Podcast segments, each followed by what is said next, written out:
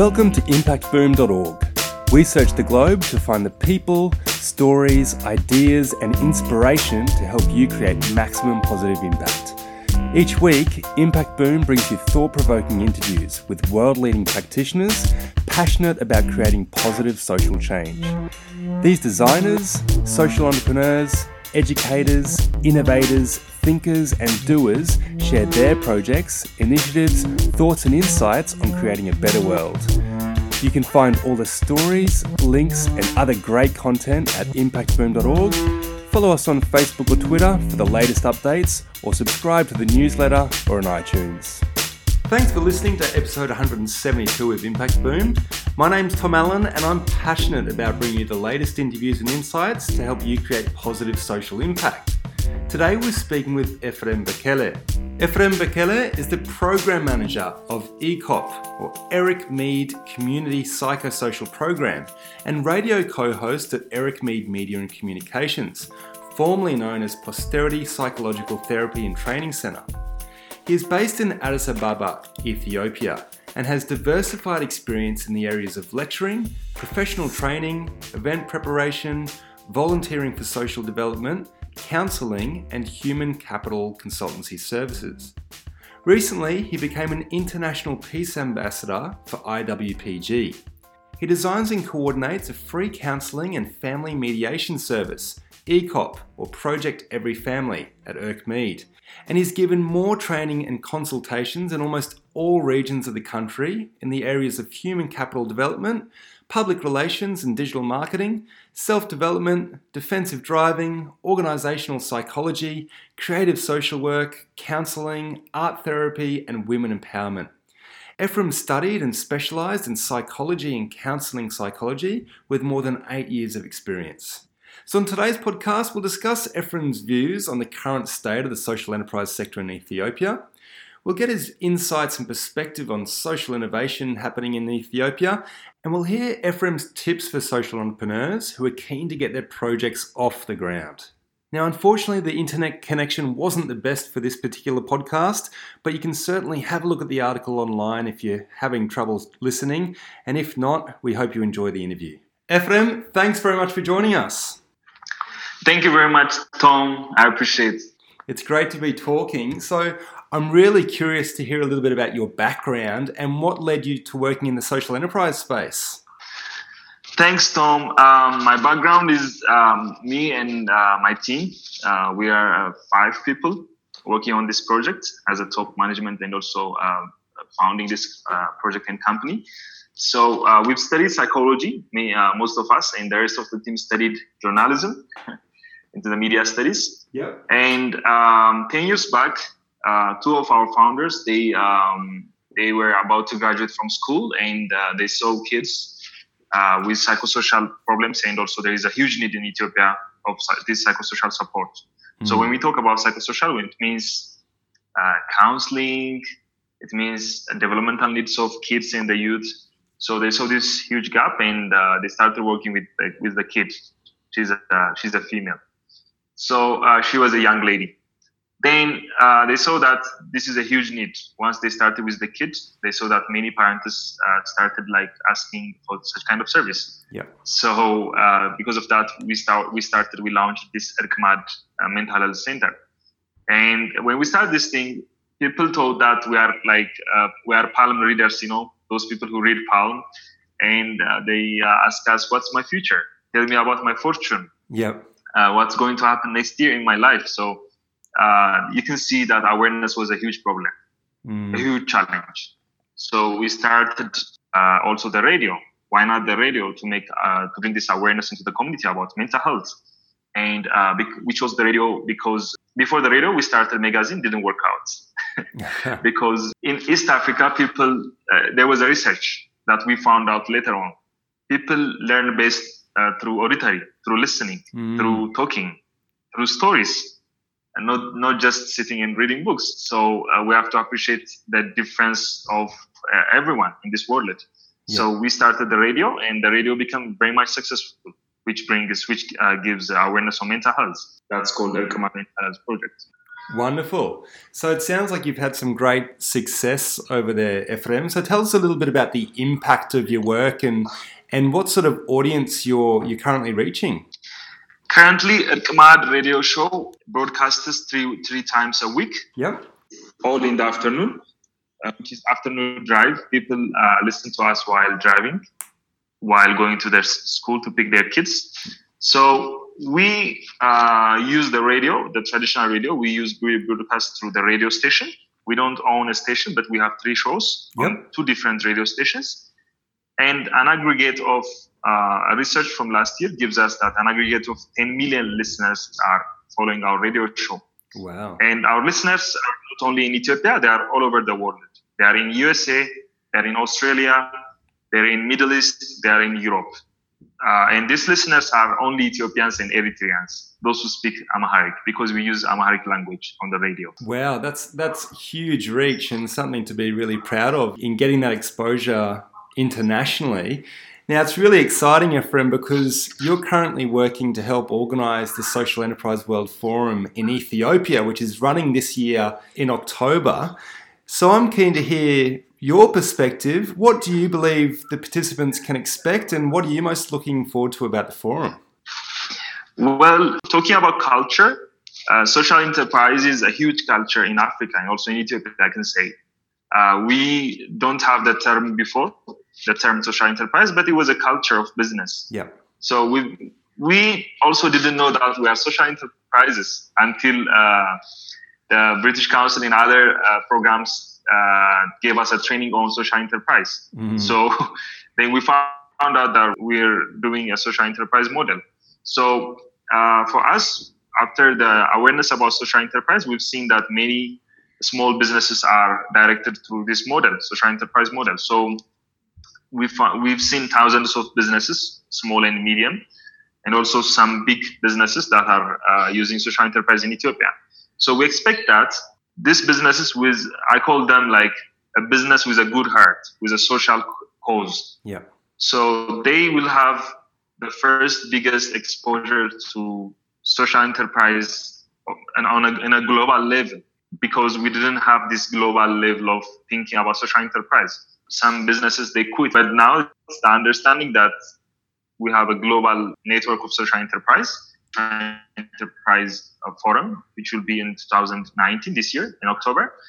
They will also have an, ex- uh, an experience of um, an exposure of discovering what's going on in Ethiopia, also mm. in Africa, because Ethiopia is the, the, the capital of the Africa Union and they, they will have an exposure of all the countries of Africa uh, when, it, when it talks about when it comes about uh, social enterprise. So also this will be, I think, um, a great exposure. And I've seen that many of social enterprises in the world, uh, while learning on uh, online, also meeting them, I've seen that they're trying to solve the same problem. I mean, similar problem. You know what I'm saying? Yeah. Similar problem. Yeah. But they're using uh, different approach. You know, which is contextualized to the environment. And when they meet in the same place, in the same time, now it will be a great uh, opportunity to learn about solutions for the similar problems. Mm. So we can learn uh, a different solution for the same problem that we have in Ethiopia. It could be from uh, Europe or from uh, some kind of some part of Africa or from uh, from the east east part of the world. So it will be. Uh, this is what we're expecting. Yeah. Wonderful. Well, it's going to be a really exciting event and place to be. So I'd love to hear a little bit more about your perspective on, on Ethiopia's approach to social enterprise. What do you believe other nations can learn from you guys? Well, uh, we're still also learning from other countries, from other parts of the world. But if you come to Ethiopia, then the one unique thing that I've observed about social enterprise while I'm traveling to other countries is that it should it should come from inside. I mean, the passion to do this such kind of uh, business it should come from from from inside and that innate uh, interest of doing such kind of social impact business uh, will come also with a business ethics. What i'm saying is like creating jobs creating employment creating uh, relationships which is based on win-win uh, approach yeah. and also delivering a quality product or service. This is this is what many of social enterprises in ethiopia are striving. Uh, it's sometimes they are selfless which i understand they have to be also sustainable but at the same time, there is a there is a great practice of business ethics. Uh, so I think social enterprises are should be the models for business ethics, uh, which is delivering a quality and quality product and service uh, with a very, very, very uh, affordable and accessible approach. So this is one thing that they can learn from uh, Ethiopian social enterprise models. Wonderful. And you said the term social enterprise wasn't really used until recently. But what do you think have been the key factors that have helped develop the social enterprise movement in Ethiopia? We can see this into two different types. The first one is the need, the need from inside. What I'm saying is uh, there is a huge unemployment in my country, Ethiopia, right now, uh, because Ethiopia has uh, has a huge number of uh, youths, young people. Like Africa has like 400 million or something uh, young generations which are ready to uh, to start a job, to start employment. And the same thing is happening in Ethiopia. We have around 40 million people which are uh, between the age of uh, 15 and uh, 40, which is we call them young people. Yep. So you can see that these people are looking for a job it could be entrepreneurship. It could be it could be entrepreneurship, or it could be uh, being employed into some kind of job. So you can see that there is a huge stress in the country. The government is trying to uh, open a lot of job opportunities, and but sometimes big corporate companies and the government only cannot solve this problem. Mm. So you will see that there is a huge gap. But if you interview those young people, they have a passion, they have a skill, and they have some kind of interest. You know, they have their own passion projects. So they don't have to wait for the. Sometimes they don't have to wait for the big corporates to hire them, or sometimes they don't have to wait for the government to hire them. So they can be an entrepreneur. So when they think about entrepreneurship, there is the whole new uh, of understanding about social enterprise also. So this creates a job for themselves first. That that's the first thing they can secure and at the same time, they can also employ people, engage people into their social enterprise projects. So you can see that there is a huge need for employment and social enterprise will come in to solve this problem. Mm. Because like I said before, for me and for us in our company, we believe that social entrepreneurship is and social enterprise is about uh, bringing jobs, bringing a real solution, and also uh, bringing um, affordability and accessibility of your service. So I think it's a best model to to hire people, to engage people. Yeah. And when you engage them, you don't have to also hire them. They can be co-workers, they can be partners. For example, in our office, we have we hire counselors. At the same time, we also give uh, big uh, counselors to co-work with us. Mm. You know, we have the space. They don't have the space. They have a they have individual branch, so they come to us and they work with us. So it's unemployment in a very flexible manner. So this is the first niche. Uh, the second one, the second kind of type, what I'm what I'm observing right now is even if you have employment, you know, even if you are employed in a big, beautiful company, yeah. corporate company, or even if you have a decent government job, sometimes the social change that you want to create is not fulfilled in that company, is not fulfilled in your job. Mm. So there comes a question that where is my where is my um, meaning in life? you know? Yeah. Where is my contribution to this to this world? So then you will decide to leave your job or to uh, to collaborate with your enterprise. Because sometimes uh, big companies and big projects they don't address grassroots interests you know grassroots social change. Yeah. But you are the one you are an individual. Each morning you wake up and you see that problem and you don't have to write sometimes a big proposal you can just deal with it as a social enterprise mm. So uh, I think that comes. That's also a second need that in Ethiopia now, people uh, have a might have a great job, but they still need to uh, solve some kind of social problem. Yeah. So uh, that's what that I'm observing now. Yeah, wonderful. You've spoken about the high unemployment rate in Ethiopia, Efrem. So, for those who are keen to start a social enterprise, or perhaps for those who are listening or who are aspiring social entrepreneurs, what do you believe are the fundamental ingredients of successful social entrepreneurs? I think I can put it in three. Uh, so in three success factors. Yep. Uh, the first one for us is like what keeps us going. I can give you an example of our, our own company yep. rather than just talking about I, what I don't know. Perfect. So let me use our company. The first one is it's a passion. We call it passion projects. So if a person is not passionate about what he does, whether he's employed or whether he's employing people, whether he's collaborating, co working, the first thing has to be is like the project has to be a passion project. So whenever someone asks me what's your what's your project, I'll be saying it's my passion project. And yeah. I have to be passionate about what I'm doing. So the first key success factor is they have to be passionate about that thing, that project. And where does that come from? It comes. It might come from your own personal problem, the, the thing that inspires you at the same time. Sometimes it doesn't have to bother you. It might also inspire you when you do that thing. So the first one is passion, and the second one is your team, like how you build your team. Because social enterprise for us is like not about this. Yeah, individuals will be successful, that's for sure. But at the same time, there must be a strong team, a team of leaders, a team of service, uh, service, the, the, people who deliver service, yep. and also a team of customers. You know, you, you should have a team of customers, like those people who make sure that your product and your services is always accessible and affordable. Mm. So I believe that we need to build a team. We need to think like a team. Uh, because when you are in a team, your solution is like is the best one because you will address uh, individual differences, you will address cultural differences, you will address many things. So for so as a social enterprise, if you want to be successful, you need a team. So if you ask me uh, what happens in my in our office, we stick together. Like we had many challenges, financial yeah. problems at individual level, uh, and sometimes your family might say, "Oh, are you sure about this thing? It, has been it's been a while. Like yeah, been yeah. trying to."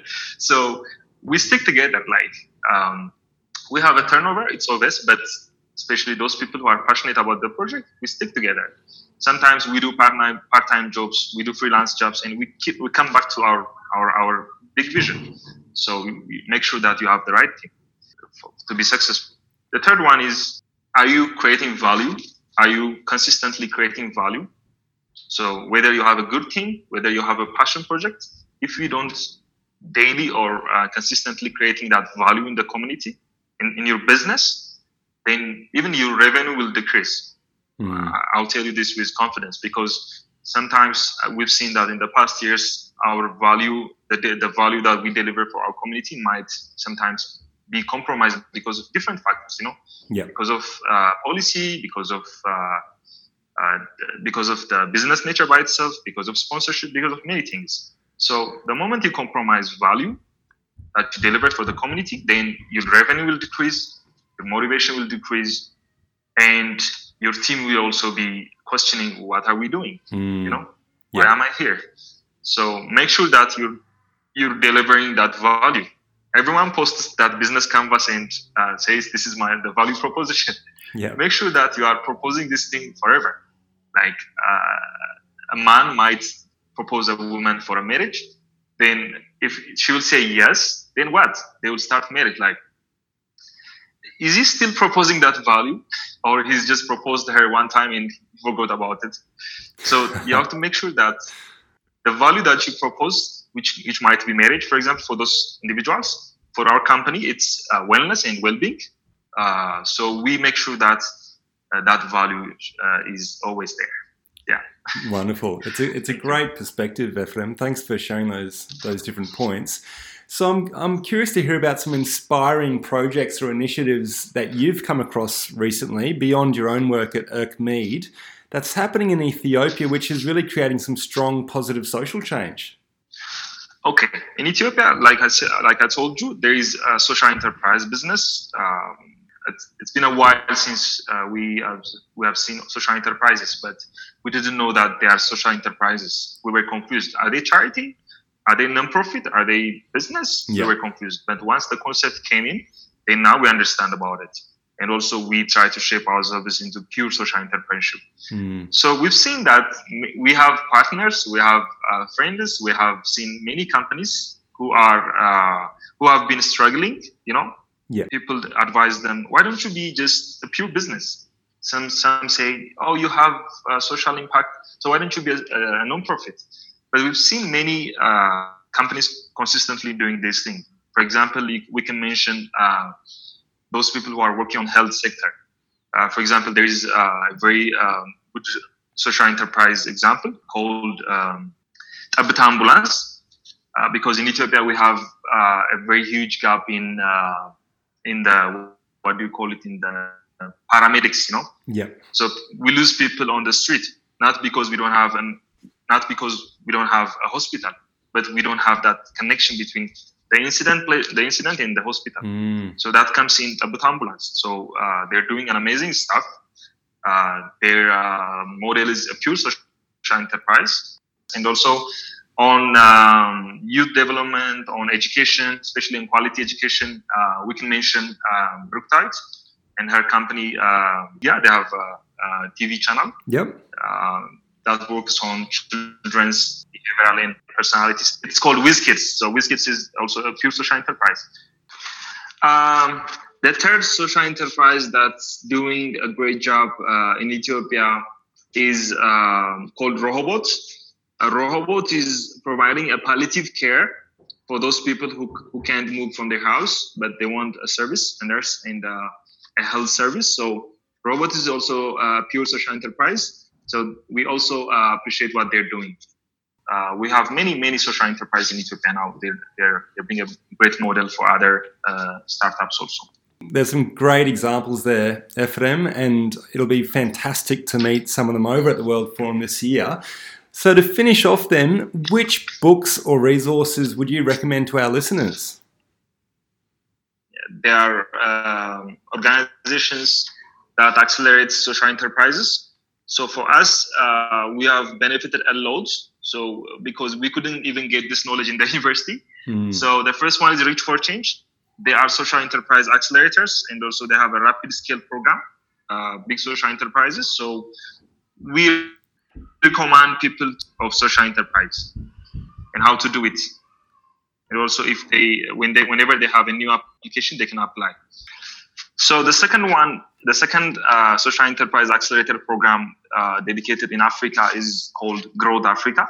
Uh, Growth Africa accelerates social enterprises from uh, five African countries. And if you check their website, Growth Africa, uh, they have a huge resource of this networking social enterprises. And also they have applications each year uh, accelerate you and they um, expose you to the good investors, impact investors.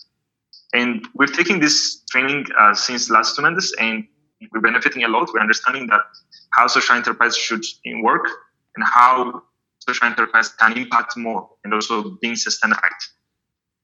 And people can uh, get a lot about social enterprise on, on those two websites. Wonderful. Well, Efrem, thank you so much for providing us with your generous insights and time today. It's been a pleasure to speak, and we'll look forward to meeting you in person at Addis Ababa later this year. Thank you so much. Thank you so much, Tom, and we appreciate what you're doing. Keep doing it, and see you in Addis for the big um, uh, forum, and also we will be uh, keep in touch. Yes. I'll look forward to seeing you then. Thank you so much. Thanks for listening to Impact Boom. You'll find links to the initiatives, people, and resources mentioned in this podcast on impactboom.org.